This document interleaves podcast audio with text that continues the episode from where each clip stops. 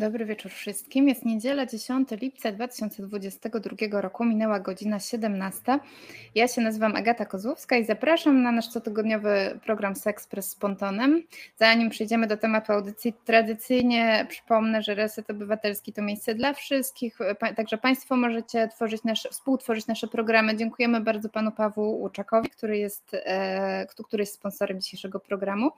E, zapraszam też do udziału w dyskusji na czacie będę się starała czytać wszystkie komentarze i się do nich odnosić. A jeśli podoba się Państwu to, co robimy, to zachęcam też do zajrzenia na zrzutkę na działalność Resetu e, i do lajkowania, do subskrypcji zarówno na Twitterze, jak i na Facebooku i przede wszystkim do podawania dalej naszych programów. Możecie je też oglądać na YouTubie, niekoniecznie na żywo. E, I już wracam do dzisiejszego tematu.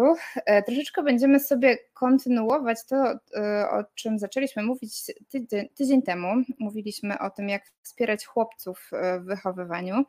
E, i w, tym, i w takim w, te, w temacie męskości. I moim dzisiejszym gościem będzie Iza Jonderek. Iza jest psycholożką, te, psychoterapeutką pracującą integracyjnie, seksuolożką kliniczną, certyfikowaną przez Polskie Towarzystwo Seksuologiczne, e, certyfikowaną psychoseksuolożką e, i też autorką książki, którą polecałam już w zeszłym tygodniu, ale polecę też w tym tygodniu. Książka o tytule Zmieniam się. Bardzo, bardzo polecam, zarówno jeżeli chodzi o treść, jak i ilustrację, jak i jakby całość, bo, bo jest bardzo wartościowa i e, myślę sobie, że jest to książka, która właśnie w temacie wychowywania chłopców jakby może nam pomóc nakierować ich na te fajne wzorce męskości, takie wspierające w, w tym sensie fajne. E, więc witam e, Cię Izo. Iza jest też Cześć, autorką, Dzień dobry. Iza jest też autorką in, drugiej książki Seksolatki, którą wymienię to, bo to trochę starsza książka, ale też myślę sobie, że warto do niej wrócić w tym kontekście. I chciałam Ci zadać jeszcze pytanie, e, czy, czy, czym się różni bycie psychoseksuolożką od seksuolożki? W sensie, czy, jaka tutaj jest różnica? Czy, z czym, z czym mhm. się przychodzi do psychoseksuologa, a z czym do seksuologa? W, przypad- w, moim przypadku akurat niewiele, za wyjątkiem instytucji, która wydaje te, te certyfikaty, bo faktycznie mój, mój, certyfikat seksuologa klinicznego, seksuolożki klinicznej jest wydawany przez Polskie Towarzystwo Seksuologiczne, a mm, i o, to jest certyfikat dla psychologów, dla psychoterapeutów czy dla edukatorów seksualnych, którzy po odpowiednich szkoleniach mogą, e, mogą przystąpić do egzaminu certyfikującego, a mm, tytuł psychoseksuolożki e, uzyskałam na drodze mm, egzaminu w Europejskiej Federacji Seksuologicznej i w Europejskim Towarzystwie Medycyny Seksualnej. Mm, I to jest taki certyfikat, do którego też mogą, taki egzamin, do którego mogą przystąpić e, zarówno psychologowie, psychoterapeuci, ale też lekarze z różnych części, z różnych części świata świata, więc to w moim przypadku niewiele, natomiast no też jest, myślę, że tutaj o, o tym warto powiedzieć, jest taki specjalista jak lekarz seksuolog czy lekarka seksuolożka, który no to jest specjalizacja medyczna i, i to jest taka osoba, która najpierw po ukończeniu jednej specjalizacji, najczęściej jest to psychiatria, ginekologia, może rozpocząć drugą mm, specjalizację, na przykład właśnie seksuologię i zajmować się Mm, leczeniem na przykład farmakologicznym różnego mhm. rodzaju e, problemów natury mm, seksualnej. Ja mam na myśli dysfunkcji seksualnych, bo oczywiście mhm. jeszcze wielu, wielu, e, wielu innych e, kwestii związanych z seksualnością. Okej. Okay. Dzięki. Witam też pa, pana Bartosza, witam panią Barbarę i wszystkich, którzy nas słuchają. E, no właśnie, w zeszłym tygodniu mówiliśmy sobie troszkę o tym, że, że, są różne wzorce męskości i że e, chłopcom często jest trudno, bo te wzorce mogą być niewspierające w takim sensie, że że jakoś kierują ich w taką stronę, która oddala ich od ich od, od mhm. odczuwania uczuć, od jakoś mhm. od przeżywania. I tak sobie myślę właśnie w, te, w temacie naszej audycji. Temat jest mężczyzna w gabinecie seksuolożki. I jeszcze zanim cię zapytam, z czym w ogóle przychodzą e, do ciebie mężczyźni i czy przychodzą i czy w ogóle jest ich wielu, to chciałam cię zapytać, jak ty to widzisz, mm, jak w ogóle mm, coś, co się pojawia w mężczyźnie, kiedy myśli sobie o tym, że ma iść do seksuologa, bo myślę sobie, że, że tu się otwiera cały gruby temat, jakie mogą mieć wyobrażenia czy fantazje w ogóle mężczyźni na temat pójścia do seksuologa. Mhm. E, ja mam wrażenie, że e, to jest kwestia, która się zmienia zasadniczo na przestrzeni lat. Mm, ja e, zacznę może od takiego bardzo ogólnego stwierdzenia, że pójście do mm, seksuologa jednak jest naznaczone pewnym skrępowaniem i zawstydzeniem, z uwagi na to, że porusza się tematy bardzo intymne, często takie, z którymi nie rozmawia się, mm, o których się nie rozmawia z innymi osobami w tak szczery, naturalny, ale też wprost sposób sposób mm, i to jednak y, budzi pewnego rodzaju dyskomfort. Natomiast biorąc pod uwagę, że przynajmniej, no ja, ja pracuję w Warszawie, ale też, mm, też kontaktują się ze mną osoby, mm, mężczyźni, y, będący w różnych częściach Polski, czy też świata, zdarza się, no to jednak zauważam taką, taką różnicę pomiędzy tym, jak było kilka lat temu, a tym, jak e, jest w tej chwili, jeśli chodzi o to skrępowanie i zawstydzenie, i mimo wszystko zauważam różnicę pomiędzy lokalizacją.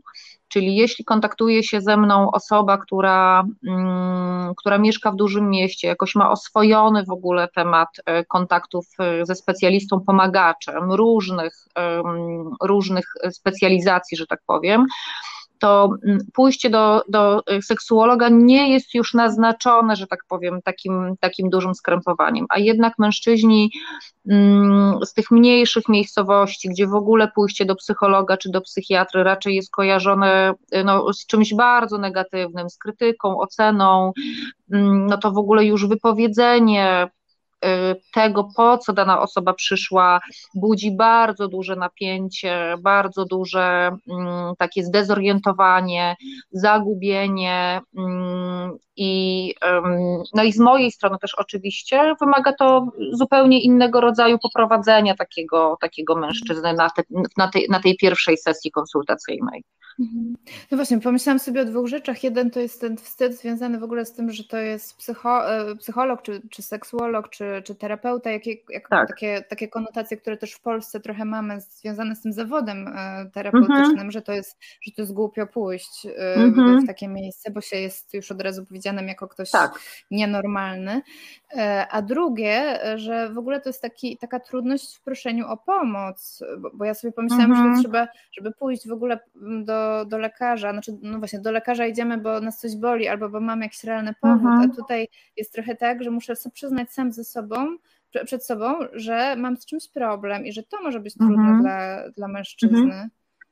Tak, to jest, to jest jedna kwestia. Tutaj sobie od razu notuję e, taką, taką rzecz, żeby mi e, nie umknęła, e, dlatego wziąłam ołówek, bo proszenie o pomoc to jest, to jest, to jest jedna sprawa mm, i faktycznie powiedzenie przez mężczyznę, tak, ja takiej pomocy potrzebuję, mm, kiedy mężczyzna jest jednak przyzwyczajony i uczony tego, że on ma sobie mhm. zawsze radzić sam przecież, że on jest samodzielny, niezależny, no to to będzie jakby dodatkowo e, było, to będzie takim czynnikiem, e, czynnikiem stresowym, ale dodatkowo będzie powodowało taki kłopot, że ktoś, kto nie jest uczony, a mężczyźni w tym wcześniejszym czasie, czyli wtedy, kiedy są chłopcami czy dziećmi, nie byli uczenia mówienia o uczuciach, to w ogóle wypowiedzenie tego problemu, z którym ja się zmagam i zwrócenie uwagi na mój wewnętrzny, emocjonalny problem, który sprowadza mnie do tego gabinetu, mhm. czasami staje się takim czynnikiem,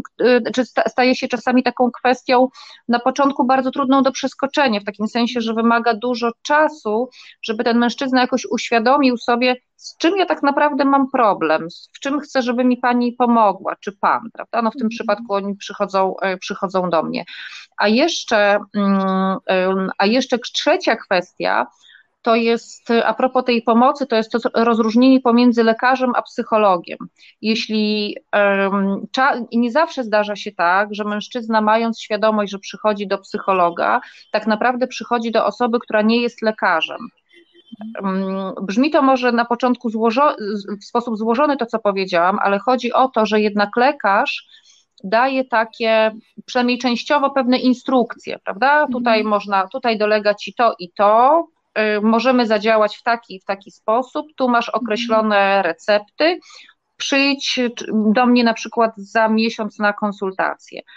A praca z psychologiem jest zupełnie inna Mhm. Ponieważ y, no, my oczywiście na początku jakoś bardziej y, zadajemy różne pytania po to, żeby się zorientować w tym życiu emocjonalnym y, naszego pacjenta czy klienta, ale tak naprawdę potem to zaangażowanie przechodzi na drugą stronę, czyli na tego pacjenta, klienta. To on ma za zadanie mówić, co mu doskwiera, czego mhm. doświadcza, my tam słuchamy, interpretujemy, prawda? I przyzwyczajenie się do tego rodzaju pracy potrafi zająć trochę czasu. Mhm. Tym bardziej, tak. jeśli się nie ma języka emocjonalnego, żeby o tym mhm. mówić. Mhm. No właśnie, pomyślałam o, o, o, tym i o, też o tym, że mm, często brak tej edukacji seksualnej może też sprawiać, że ludzie y, nawet nie wiedzą, że mogą szukać takiej pomocy, tak? W takim sensie, że, że jest z czymś problem, jest jakaś trudność czy jakiś dyskomfort, ale ja nawet nie wiem, że to jest nie okej, okay. albo wręcz przeciwnie, że na przykład wydaje mi się, że mam z czymś problem, a y, idę na taką konsultację i się okazuje, że to w ogóle nie, no w sensie, że, to, że, że mieszczę się w normie statystycznej i że martwię się czymś, co niekoniecznie jest czy, czy fizjologicznie problemem, czy jakoś tam, e, czy, co musi być problemowe, że bardziej mhm. jakieś takie moje poczucie, że nie jestem taki jak inni, czy...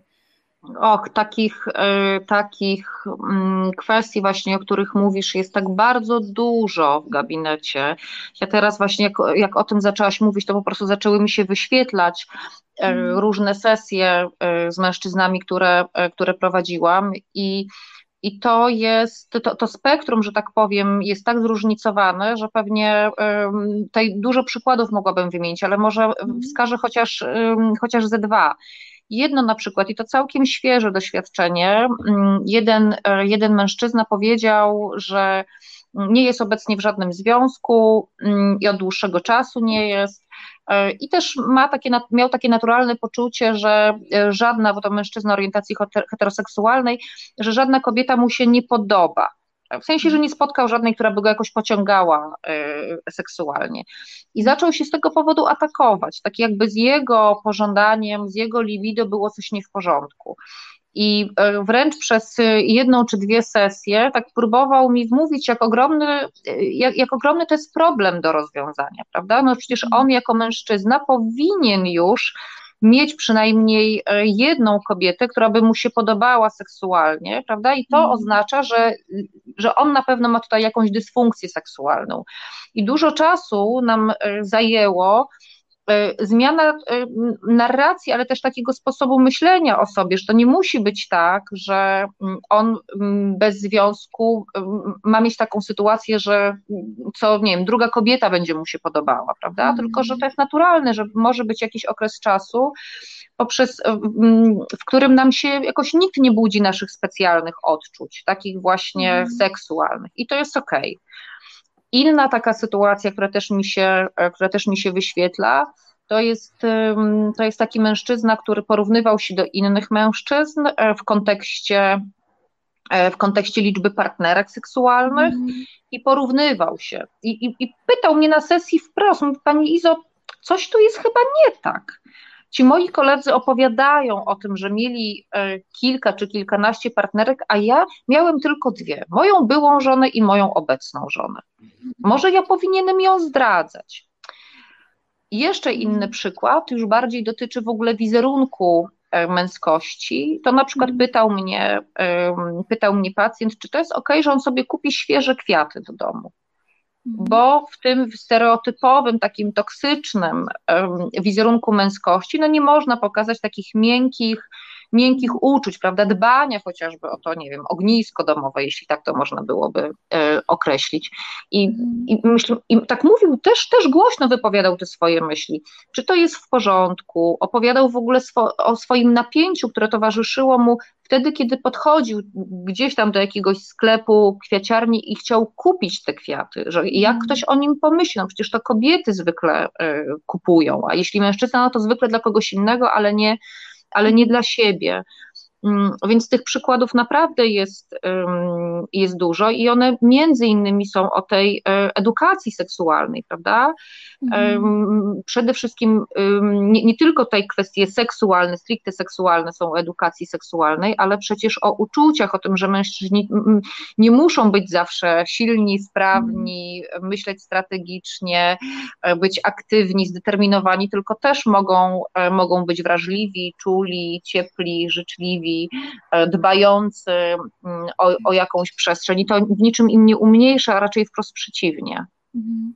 Tak, tutaj e, bardzo ciekawe pytanie od pani Barbary się pojawiło. Ja myślę sobie, że zaraz do niego wrócimy jeszcze, bo pytanie brzmi ciekawe, czy mężczyźnie łatwiej zasięgnąć poradę u kobiety, czy mężczyzny. Zapraszamy do podzielenia się może na czacie mężczyzn. Jeżeli e, panowie nas słuchacie, to, to możecie pisać, e, więc zaraz myślę sobie, że wrócimy. A ja chciałam się jeszcze odnieść do tego, co opisałaś, bo tak myślę o tych dwóch pierwszych przykładach, że to taki też, tak mi się to jakoś zlepiło z tym mitem Don Juana, że ten mężczyzna to musi mieć tak wiele tych partnerek i po prostu uprawiać ten seks bez przerwy i właśnie takie niedopasowanie, że ja sobie myślę, ojejku, ale ja tak nie mam i, i to, jest, to jest dziwne, że coś ze mną jest nie tak. I, i że w ogóle trochę mamy tak, w, nie wiem czy w Polsce, no w, naszej, w naszej kulturze takiej tutaj, no pewnie, pewnie może bardziej polskiej, nie wiem jak jest bardziej na zachodzie, że, że, mm, te, że, że ten mężczyzna jest właśnie takim, musi być taką skałą, na której wszystko się opiera i trochę mhm. mamy takie mit z jednej strony Supermana, czyli kogoś, kto jest super, jakieś, ma jakieś super moce, jest wysportowany, przystojny, po prostu wszystko naraz. Z drugiej strony kogoś, kto utrzymuje całą rodzinę, po prostu musi chodzić do tej pracy, zarabiać te pieniądze i być bogaty, mieć super samochód. Z trzeciej strony nie wiem, co tam jeszcze, że, że, że ten mężczyzna jest po prostu taki, za, zawsze musi być najlepszy, zawsze mhm. taki mm, do podziwiania i tak, tak sobie pomyślałam, że to też przekłada przekłada pewnie na te problemy, z którymi e, się pojawiają w gabinecie mężczyźni. Zdecydowanie. Biorąc pod uwagę tę presję, o, o której ty mm. mówisz, i to, jak wiele obowiązków ci mężczyźni na siebie nakładają, albo są na nich nakładane, bo oprócz oczywiście mm. tutaj e, pracy, to jest też kwestia. Mm, mm, zarabiania na rodzinę, jeśli ta rodzina oczywiście mhm. jest, prawda, ale też takiej odpowiedzialności, która się pojawia za jedną osobę, jeśli jest ten partner, partnerka, ale też właśnie za to ognisko, które w tym domu, e, które w tym domu mhm. funkcjonuje. I biorąc pod uwagę liczbę tych różnych, e, tych różnych spraw, no aż trudno mm, nie mieć wrażenia, że prędzej czy później to wybuchnie i mhm. pojawią się jakieś trudności i te trudności, no jeśli tak się nawarstwia, nawarstwia, nawarstwia, no to mm, my jako ten pojemnik mamy ograniczoną zdolność do, mm, do przyjmowania e, tych różnych treści, które są zawsze nasycone emocjonalnie i w pewnym momencie e, to się musi jakoś wylać. Mhm. I albo się wyleje w kontekście, mm, w kontekście bardzo dużego napięcia, jakichś zachowań agresywnych czy autoagresywnych, tutaj nie mam na myśli przemocowych, tylko po mhm. prostu agresywnych, e, czy na przykład wyleje się to w formie problemów natury seksualnej. Mhm. E, I to mogą być zarówno dysfunkcje seksualne, jak na przykład zaburzenia erekcji czy problemy z wytryskiem, ale też to mogą, to, mo, to mogą być różne kwestie związane z hiperseksualnością. Mhm. Czyli na przykład może być to jakieś kompulsywne ogląda, y, oglądanie treści pornograficznych albo kompulsywna, y, kompulsywna masturbacja. Y, może być to poszukiwanie różnych partnerów czy partnerek po to, żeby to napięcie zredukować. Mhm. Więc no, tych, tych możliwości, że tak powiem, wyładowania tego jest e, bardzo dużo i z tym na przykład też mężczyźni potrafią przyjść i mówią, no mam wrażenie, że coś się ze mną dzieje, prawda, mhm. niepokojącego, nie, nie wiem co, albo na przykład jestem uzależniony, bo tak, tak potrafią powiedzieć, proszę mi pomóc, a okazuje się, że jak, że pod tą warstwą pierwszą, pod tą powierzchnią kryje się masa innych e, mhm. problemów i takich kwestii do, mm, do, do, do rozwiązania. No właśnie, bo to też bardzo fajnie pokazuje to, co powiedziałaś, te połączenia, że to nie jest tak, że ja przychodzę na przykład z zaburzeniem erekcji i to jest tylko ten problem, który chcę rozwiązać, tylko że to jest taki symptom, tak, objaw, który, który gdzieś tam ma przyczynę głębiej. I często właśnie w wychowaniu, czy gdzieś no, w codzienności naszej, tak, które. Mhm, mhm. No, ja jako, jako terapeutka y, zawsze będę patrzyła na połączenie kwestii seksualnych z problemami emocjonalnymi. I zresztą też tak się często dzieje, że kiedy przychodzi mężczyzna do gabinetu lekarskiego, to potem ten lekarz daje temu mężczyźnie edukację, no tak, ja mogę dać panu leki, ale mhm. potrzebuje pan pójść na terapię. I na przykład wtedy ci lekarze odsyłają do mnie mm, swoich, e, swoich pacjentów. I właśnie stąd się biorą te trudności, na przykład w rozpoznaniu, czym się ma zajmować psycholog i jak ta praca ma mhm. wyglądać, a czym się ma zajmować czym się ma zajmować e, lekarz. Natomiast ja e, po próbie dowiedzenia się, z czym ten mężczyzna przychodzi, zawsze próbuję mu dać jakiś kawałek psychoedukacji dotyczący połączenia tego problemu seksualnego z problemami emocjonalnymi. To po prostu się będzie łączyć i nie mhm. można oddzielić jednego od drugiego. Bardzo wielu mężczyzn jednak sądzi, i to jest coś takiego, co pokutuje do dzisiaj, że te kwestie są rozłączne.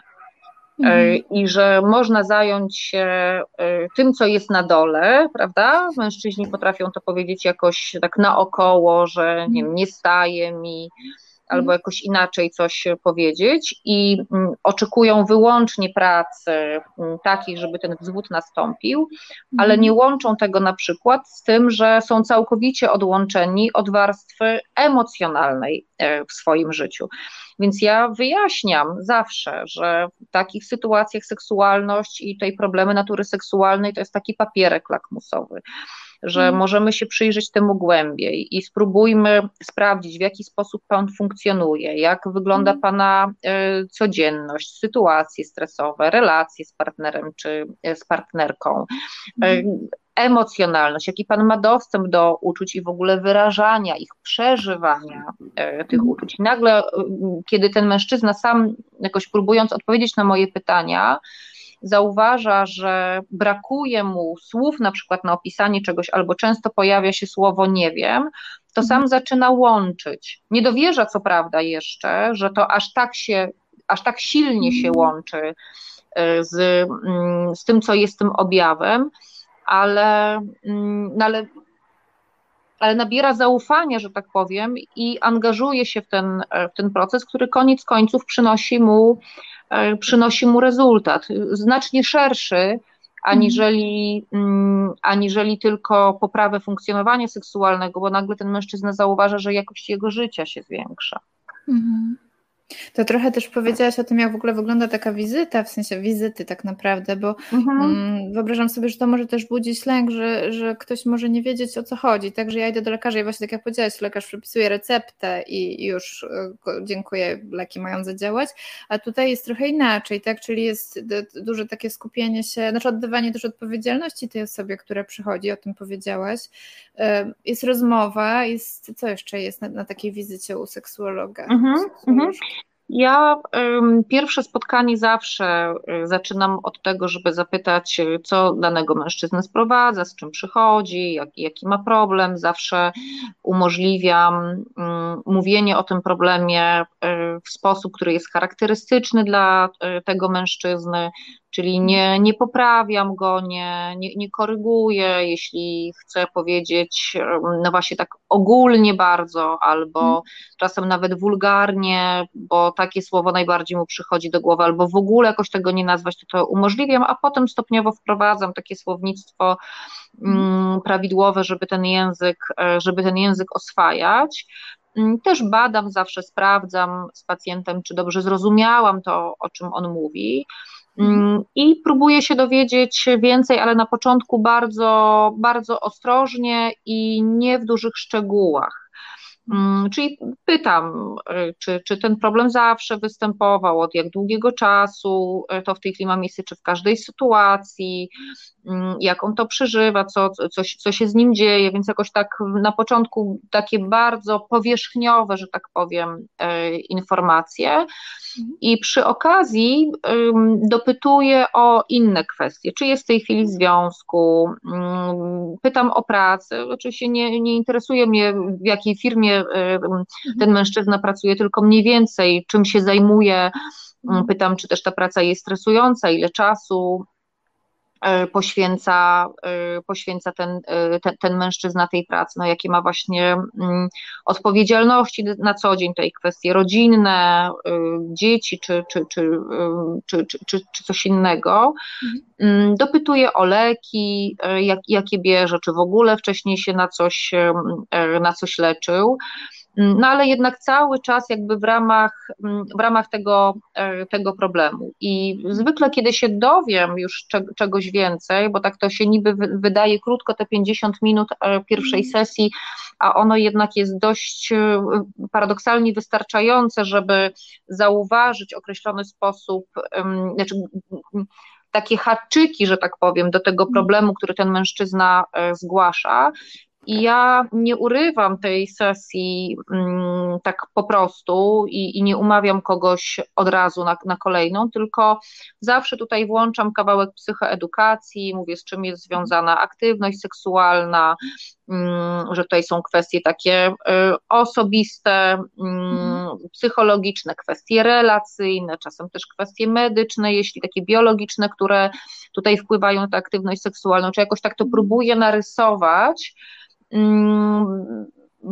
po to, żeby rozjaśnić w ogóle, z czym my się tutaj, e, z czym my się tutaj zmagamy, czy, czy możemy zmagać, mhm. ale też daje informacje na temat tego, jak w ogóle wygląda proces, e, proces terapii właśnie i czym się może różnić, czy czym się różni od takich wizyt, e, wizyt u lekarza. I to najczęściej jest dla mężczyzn bardzo wspierające, bardzo pomocne, mm, jakoś pozwala im to zredukować lęk, który mają.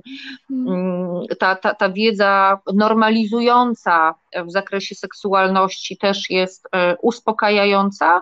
I potem też mówię, że zanim się rozpocznie terapia, to mamy takie dwie, trzy sesje konsultacyjne po to, żebyśmy mogli się lepiej poznać, i e, też, żebym ja mogła jakoś osadzić sobie tego mężczyznę w środowisku, w którym on na co dzień e, funkcjonuje, ale też, żebym trochę mogła zrozumieć, żebym mogła lepiej zrozumieć problem, e, z którym się zgłasza i osadzić go jakoś w tej rzeczywistości i w rezultacie go skonceptualizować, ale też, żeby on sprawdził, czy on się do, ze mną dobrze czuje tutaj w tym miejscu, czy, czy to wzbudza jego zaufanie.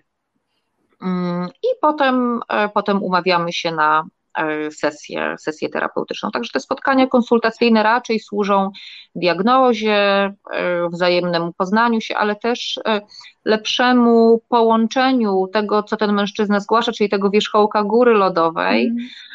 Z tym wszystkim, co jest pod spodem. No i tutaj właśnie myślę, że, że, że ta metafora góry lodowej jest dobra, bo to jest to, co ten mężczyzna widzi, a pod spodem, prawda, pod powierzchnią wody kryją się różne doświadczenia relacyjne, stosunek do siebie, przekonania na temat męskości, czy ilość pracy, czy dostęp do emocjonalności, umiejętność przeżywania tych, e, tych uczuć, ilość napięcia gromadzonego na co dzień, z którym nie ma co, mm, nie ma co zrobić, bo ono się cały czas, e, cały czas nawarstwia.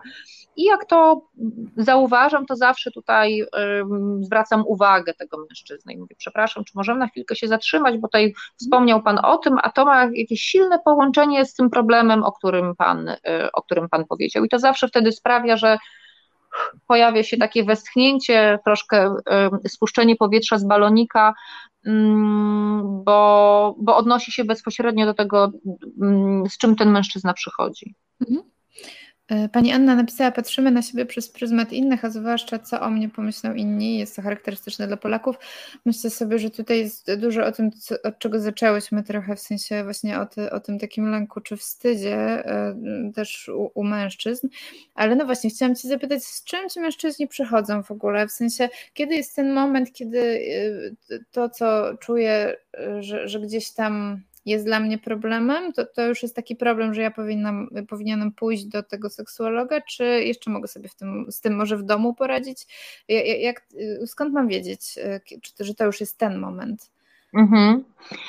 Mm, no, E, pamiętam, bo e, uprzedzałaś mnie akurat o to, że będziesz, e, że będziesz chciała o to zapytać, i kiedy przygotowywałam się do odpowiedzi na to, na to konkretne pytanie, to pomyślałam sobie, że grupa mężczyzn, którzy, która przychodzi do mnie, jest taką grupą niejednorodną. To jest bardzo zróżnicowana grupa pacjentów.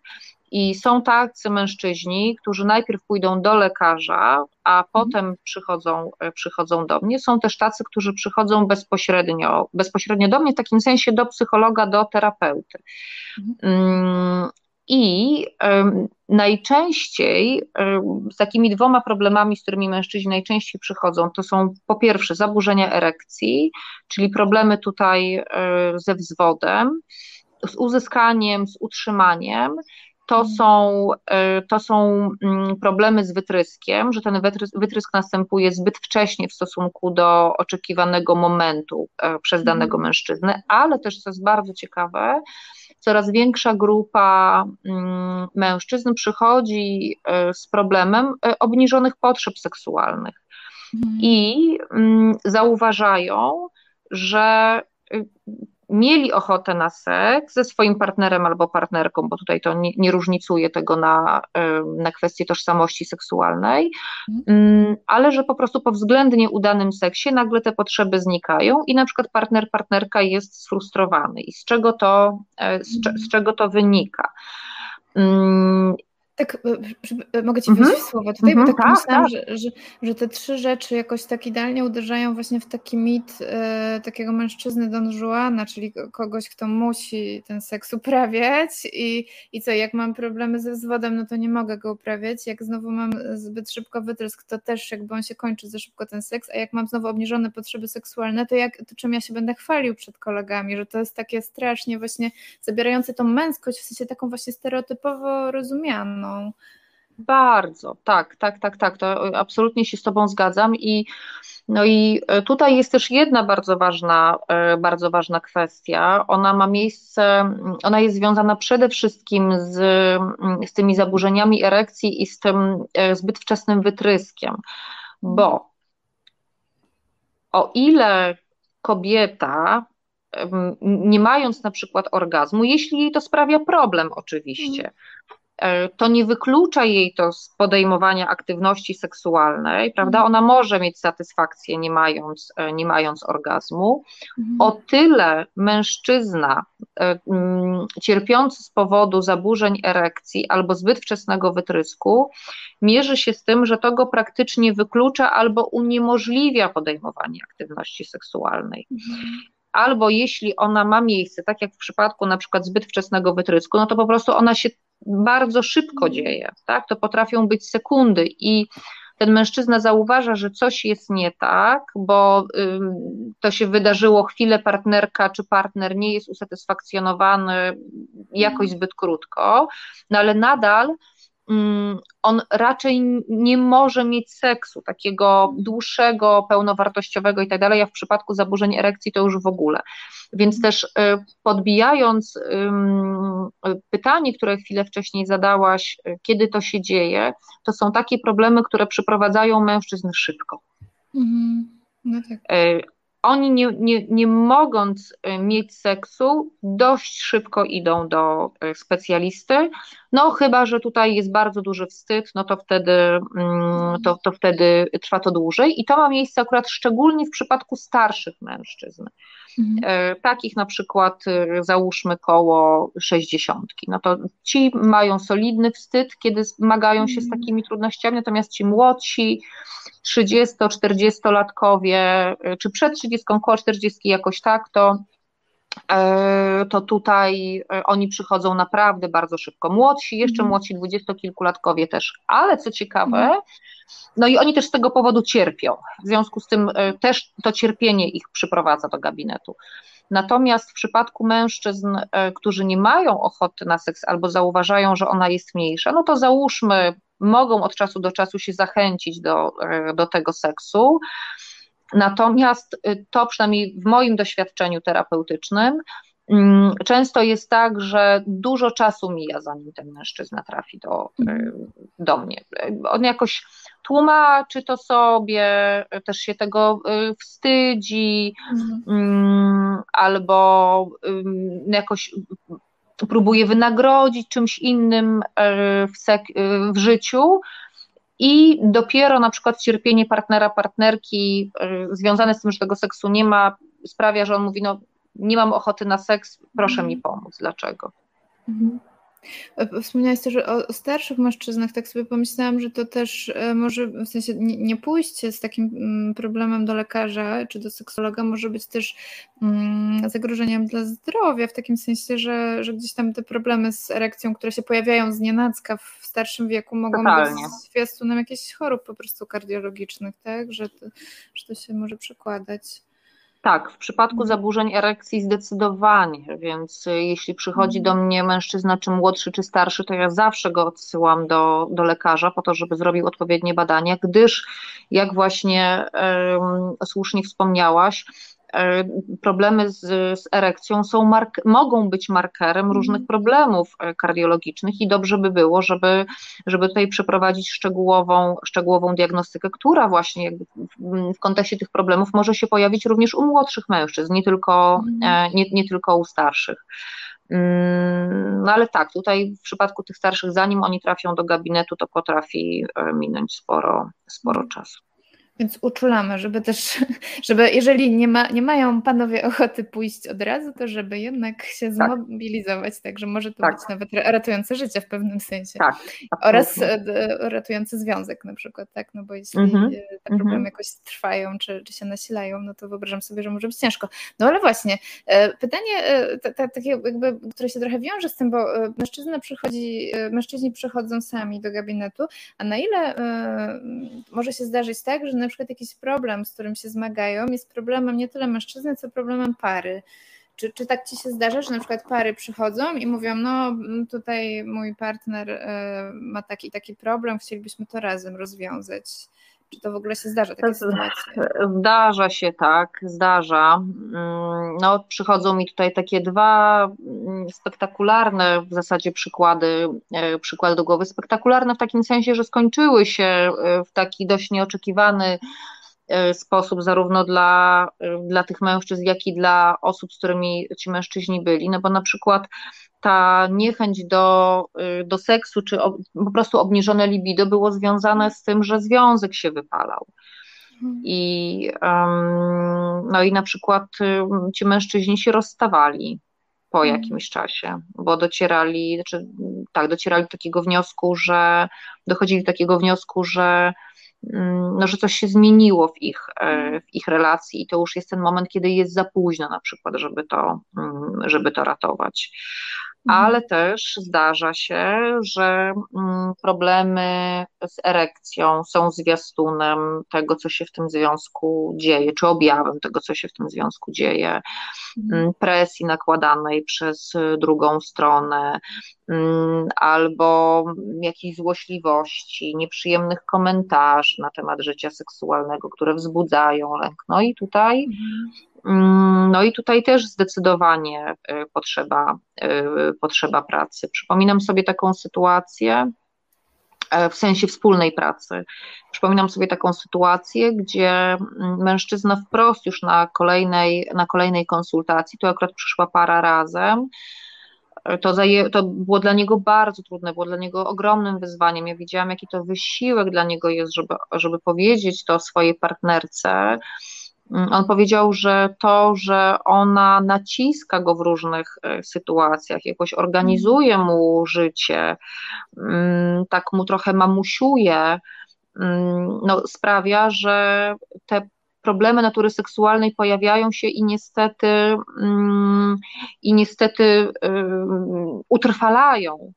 On mhm. też, żeby, żeby tutaj była jasność, to nie jest tak, że, że on jej tego nigdy wcześniej nie mówił, tylko w momencie, w którym jej zwracał uwagę na to, że chciałby innego zachowania, to ona to bardzo brała do siebie i, mm, no i y, złościła się, że, że, że, on, mm, że on nie chce, żeby ona w taki sposób się wobec niego zachowywała. No i tutaj mhm. potrzebowali oboje y, pomocy w tym, w jaki sposób relacje budować, w inny sposób relacje budować. I też to jej pracy wymagało, więc faktycznie mhm. y, faktycznie tak się, tak, tak się zdarza i to wcale nie, wcale nie rzadko.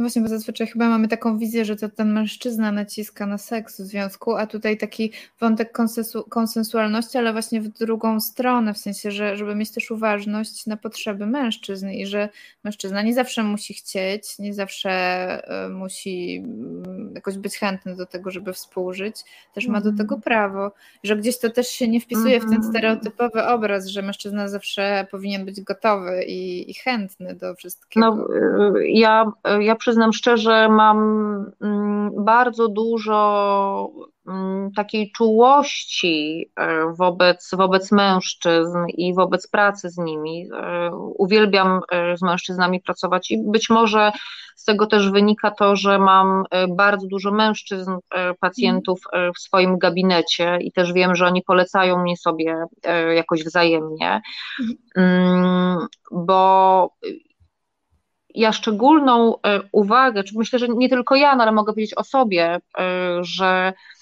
e, zwracam na to, że, mm, że mężczyzna też może czegoś nie chcieć, też ma mhm. prawo odmówić, też może nie chcieć sprostać określonym oczekiwaniom, że potrafi być na nim nakładana presja czy nacisk na tę aktywność seksualną, że on ma być zawsze gotowy, że ma zawsze różne rzeczy dowozić, prawda?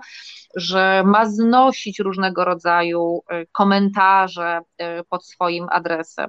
No, mhm. no on nie jest jak, to, jak, jak ta skała, ta, o, której, o której wspominałaś i nie, nie, nie trzeba, wręcz nie powinno się w niego uderzać, prawda, w taki mhm. sposób, żeby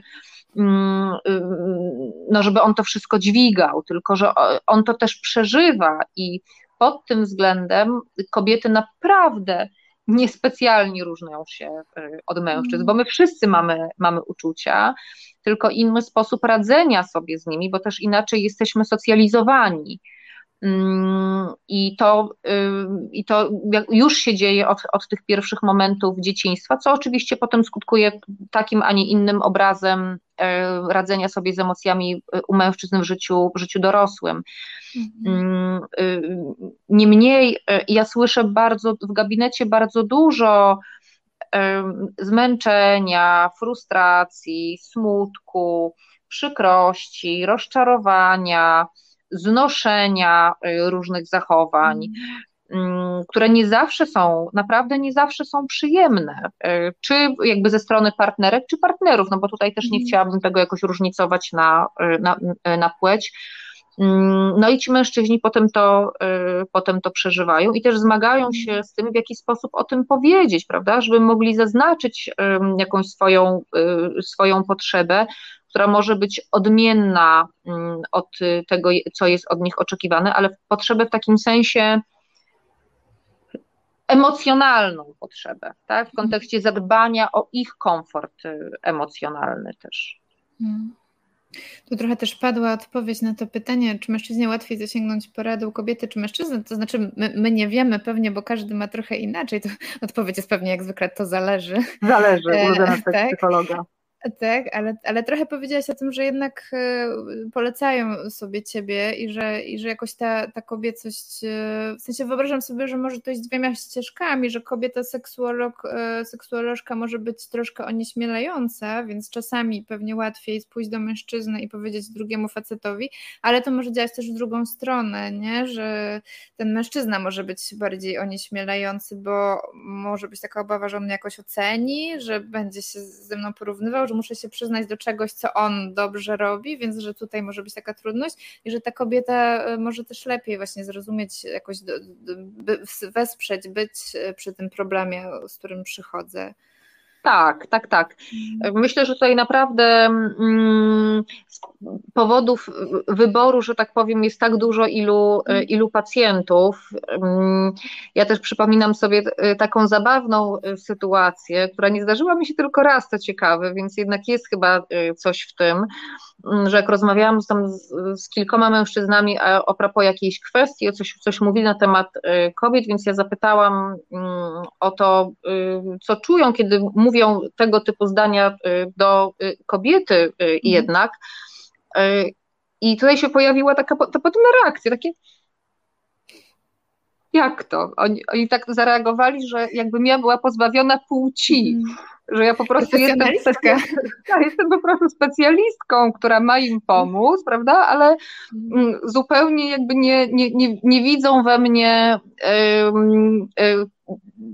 kobiety w, tak, w, takim sensie relacyjnym, tak? Więc to jest w ogóle bardzo, bardzo ciekawe. Mhm. Mm, natomiast no, to, to taka, taka ciekawa, ciekawa anegdota. Natomiast myślę, że też coś w tym jest. Mhm. Tak naprawdę, że mm, z jednej strony można się kierować tym, że kobieta, bo może być mi trochę łatwiej, a z drugiej strony też dopiero przy, ten wybór może być najpierw intuicyjny, w takim sensie ktoś mi pomoże, a dopiero potem w toku relacji y, okazuje się, że można dostać tutaj zupełnie inne atrybuty. Troski, y, ciepła, życzliwości, które na przykład są bardziej kojarzone, nawet gdzieś tam podświadomie z, mm, z kobiecością aniżeli, y, aniżeli męskością. Zresztą też ja słyszę to od mężczyzn w trakcie terapii, że oni czują to ode mnie, właśnie takie mhm. zainteresowanie żywe ich, ich problemami, troskę, Mm, także to, to, to potem, potem to zauważają. Mm. Pomyślałam o takim ucieleśnieniu trochę, e, takim fa fantazji, takie, takiej idealnej partnerki, która przyjmie każdy problem i po prostu wysłucha, jakoś wesprze, doceni, a, a nie będzie wymagała i denerwowała się, kiedy coś nie wyjdzie, że to takie tak. właśnie wspierające. Tak, i myślę, że to jest ten, y, to, to, jest bardzo ważna rzecz, o której y, powiedziałaś, i myślę, że ona na początku nie jest, no nie jest uświadamiana, no bo po prostu ktoś nie ma do tego dostępu, ale w toku dłuższej pracy, a prace terapeutyczne są długimi procesami y, przecież, to można to właśnie próbować sobie nazwać. Mhm. Że to dla niektórych mężczyzn jest często pierwsza relacja z kobietą, Mhm. E, która go w taki sposób słucha, w taki sposób go rozumie. E, I to już nawet ja nie mam na myśli e, relacja w takim sensie partnerek, tak, mhm. ale to może być relacja z matką, tak, że, że nie było kogoś takiego, kto go,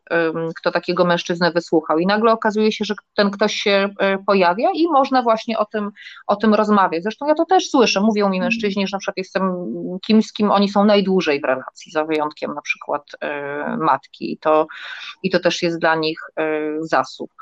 Mhm. To jest też trochę taka odpowiedź na niezadane tutaj przez nikogo jeszcze pytanie, dlaczego kobiety rozmawiają o mężczyznach, bo my tutaj sobie właśnie, tak sobie myślę, że to kolejna audycja o, ty, o, o, najpierw o chłopakach, teraz o mężczyznach, my tutaj sobie tak rozmawiamy o tych mężczyznach, dlaczego nie zaprosiłam żadnego mężczyzny, może mi się uda zaprosić jeszcze jakiegoś mężczyznę specjalisty, ale myślę sobie, że ta kobieca perspektywa też coś wnosi do, do różnych właśnie problemów czy, czy sytuacji, z którymi mężczyźni się zmagają, że kobiety też mogą jakoś wspierać mężczyzn y, i, i mając większą świadomość tego, co się z nimi może dziać, mogą to robić lepiej. No i też do, do, do, prośba do Państwa trochę, bo pytanie było zadane, a mężczyźni się trochę nie odnoszą i teraz zastanawiam się właśnie, czy to jest ten wstyd trochę, żeby napisać y, jak ja mam, czy może bardziej jakoś po prostu, no nie wiem, co tam się u, u panów dzieje, którzy słuchają w trakcie słuchania. Bo panowie mhm. milczą, znaczy pan Artur tutaj napisał do pani Anny, ale to nie była odpowiedź na nasze pytanie, także jak, gdyby jeszcze ktoś chciał coś wnieść, to zapraszamy. E, chciałam cię jeszcze zapytać o takie mniej typowe e, problemy, które się pojawiają, bo trochę powiedziałaś właśnie o tym, że takie najczęściej, te, te najczęściej spotykane to właśnie problemy z, z reakcją, e, czy, czy z krótkim czasem stosunku, czy, czy właśnie z tym libido. Mm, a czy coś takiego jest, co cię zaskakuje czasami, albo właśnie mm, coś, co byśmy, nie wiem, nawet byśmy nie powiedzieli, że to jest problem, ale ludzie przychodzą, albo może odwrotnie, że coś, co, co by wszyscy uznali za problem, to się okazuje nie jest problem. Jakieś takie właśnie nietypowe hmm. rzeczy, mhm. które się pojawiają. No na przykład bardzo ciekawym i też powtarzającym się e, problemem, nie jakoś powtarzającym się co tydzień, prawda, ale no na jakimś odcinku czasu jednak tak. Przychodzi mężczyzna i mówi, mm, jestem uzależniony od seksu. Mhm. No i e, stawia sobie taką diagnozę. No, ja oczywiście mam tutaj milion czerwonych lampek, które w tym momencie wszystkie, wszystkie żarówki mi się odpalają i e, za, za, zamiast przyjąć tę te, te autodiagnozę, zatrzymuje tego mężczyznę i po prostu zadaje mu różne pytania na temat tego, co on rozumie pod kątem uzależnienia od seksu. I okazuje się, że to jest diagnoza, którą ktoś mu dał, prawda? Najczęściej to jest ta osoba w związku, która w ogóle albo ma znacznie mniejsze potrzeby seksualne, a według tejże osoby ten mężczyzna, ten, ten mój pacjent ma za duże, w związku z tym można go mm, w taki sposób e, zdiagnozować i ocenić. No i y, oprócz tego, że tutaj jest y, potrzebna i psychoedukacja, to również ten mężczyzna jakoś czuje się chory, tak? W takim sensie myśli o sobie, że jest chory. Więc też y, pracujemy czasem krócej, czasem, czasem dłużej, w takim sensie, że to jest albo kilka konsultacji, tam dwie, trzy albo kilka więcej, ale jakby wyjścia z takiego myślenia o sobie jako o osobie chorej. Mhm. Mm. No ale tak, to się dosyć często powtarza. Że, mhm. że za dużo chcę, mm, że moje potrzeby są jakoś nieadekwatne. Mm. I tak, no i potrafi, potrafi się to y, powtarzać. Też taką ciekawą, e, ciekawą sprawą jest to, że coraz e, większa liczba mężczyzn, nawet jeśli nie przychodzi z problemami stricte związanymi z seksualnością, to przychodzi i mm, mówi, że nie układa im się w relacjach, mhm. a chcą stworzyć stały związek. I oni widzą, że coś się dzieje jakby w nich, co sprawia, że no, to nie idzie dalej albo te relacje się rozpadają. Nawet bym powiedziała, ta sama obserwacja jest do takiego stopnia posunięta, że mężczyźni mówią, że to jest związane z tym, że oni kompletnie nie są w stanie mówić o uczuciach. I mhm. przychodzą z konkretnie sprecyzowanym celem, na, na, oczywiście w taki sposób, w jaki umieją o tym y, powiedzieć, czyli pracy nad tym, żeby wiedzieć, co czują, co to znaczy przeżywać uczucia i co to znaczy je wyrażać.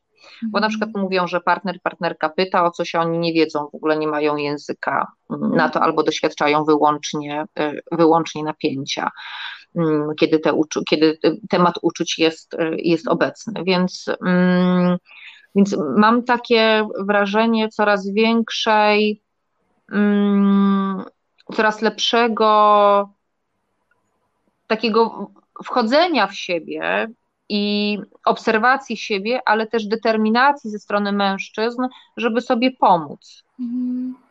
I ja to naprawdę widzę. I, i to, to jest bardzo przyjemne, że, mm, że pod tym względem jest coraz mniejszy, mniejszy wstyd czy zakłopotanie, tylko mężczyźni traktują wizytę u psychoterapeutki, seksuolożki jako możliwość e, rozwoju i e, wsparcia dla samego siebie. Mhm. Pani Barbara napisała, kobiety jako matki niestety wrzucają w swoich synów straszne stereotypy, stereotypy. Matki krzywdzą synów nieświadomie. No myślę sobie, że, że, że tak się może dziać i, i, i, też stąd nasz pomysł też na tą rozmowę i, i, też na tą poprzednią i na to, żeby jakoś być uważnym na to, co mówimy do naszych dzieci, bo tak sobie myślę o to, to co teraz powiedziałaś, że to takie po prostu lata niesienia ze sobą tego ciężaru, tego takiego zdania chłopaki nie płaczą, że. O tym samym pomyślałam. No, musisz być mężczyzną. Co to znaczy? To, dokładnie, co to znaczy. Ja y, naprawdę teraz, y, jak o tym mówisz, bo do, dokładnie jak to mówiłaś, to, to wyświetliło, wyświetliło mi się to, to samo zdanie. Chyba nie starczyłoby nam czasu, żeby, i tak już go niestety mamy, jak widzę, mhm. mało, ale żeby wymienić te wszystkie przykłady, w których, mm, w których matki mówiły: Nie możesz się smucić, nie możesz płakać, to jest niemęskie, to jest słabość, albo nie były zainteresowane mm. uczuciami tych, tych chłopców, ale też to są, to są przykłady, no, które ja znam z perspektywy dorosłej, w takim sensie dorośli mm. mi mówią o tym, jak byli dziećmi, ale też mam zajęć z edukacji seksualnej kiedy mhm. e, też e, chłopcy mówią, e, jak matki czy ojcowie, albo ojczymowie, bo też, też znam tak, to akurat jest jeden przy, przykład, zwracają uwagę chłopcom, że oni nie powinni się smucić. Mhm. I, no i oni pytają, czy tak faktycznie, czy, czy to jest w porządku. To chłopcy jeszcze w tym wieku jakoś pytają, tak chcą sprawdzić, no bo mhm mają kogoś przed sobą i, i, i, chcą się dowiedzieć, są ciekawi świata, ale dorosły mężczyzna już najczęściej tym tak nasiąknął i tak mm. bardzo jest w swojej zbroi y, i w określonej roli, że nawet nie myśli o tym, żeby to sprawdzić. Po prostu wrósł y, w coś takiego i wydaje mu się, że to jest własne. Mm. Ale przychodzą jednak do tego twojego gabinetu tak. i coś, coś próbują tam robić, więc ja sobie myślę, że tym większy szacunek i tym większy, więcej jakoś tak. bym wysyłała te, te, tej pozytywnej takiej motywacji, żeby mhm. zrobić ten krok, żeby się jakoś przełamać wstyd, co może być trudne żeby też może nie mówić nie wstydźcie się, bo to też jest takie e, opresyjne, tak? Bo tak, to nie tak, jest tak. tak, że nagle wszyscy przestaną się wstydzić i masowo ruszą do seksuolożki albo seksuologa, e, ale żeby po prostu dać sobie przyzwolenie też na to, że ja się mogę wstydzić, ale jednocześnie, że to jest moje życie i mam prawo do przeżywania różnych emocji i do radzenia sobie z nimi, tak? Że tu jest jakaś tak. taka przestrzeń. Hmm. Tak, okay. ja y, zgadzam się, podpisuję, y, podpisuję całkowicie. Mm, myślę, że mówienie komukolwiek, że właśnie ma się nie wstydzić, no to jest wylanie dziecka z kąpielą mm, i w stosunku do kobiet i do, y, i do mężczyzn.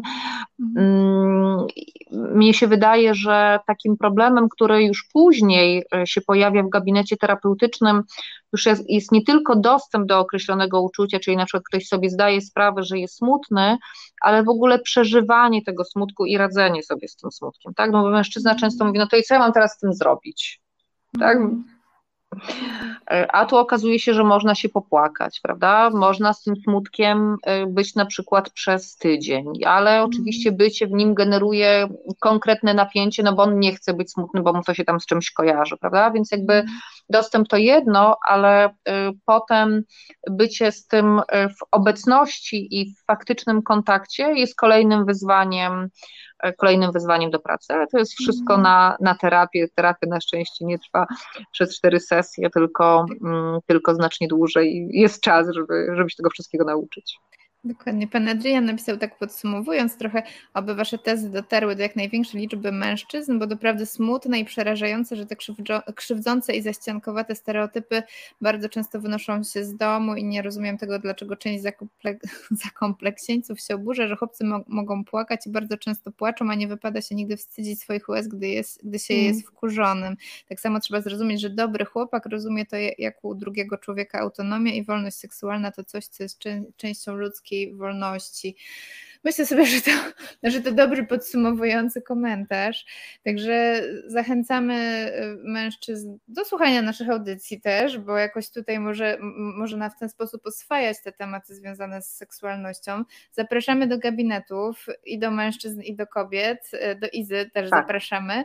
E, I myślę, że właśnie po, po raz kolejny jeszcze polecę książkę, która myślę sobie, że y, to jest właśnie krok w stronę przełamywania tych stereotypów w sensie dawania takiej, takiej perspektywy szerszej dużo niż ta, którą mamy gdzieś przez lata może w, w, do głów. I jeszcze pozwolę sobie polecić e, tą książkę, Męskie Sprawy. E, to jest, to jest rozmowa Michała Pozdała z Agatą Jankowską, znaczy rozmowy na różne tematy, która też oswaja bardzo wiele sfer e, męskiej seksualności i myślę sobie, że jak właśnie ktoś z Państwa, czy kobiet, czy mężczyzn ma ochotę sobie tam zajrzeć pod, y, w, w tą sferę, to, to bardzo zapraszam. Dziękuję Ci bardzo Iza za rozmowę. Dziękuję bardzo. I, i zapraszam Państwa też do, do, na następną audycję za tydzień oraz teraz e, na następną sekspresową audycję. Dziękujemy. Reset Obywatelski.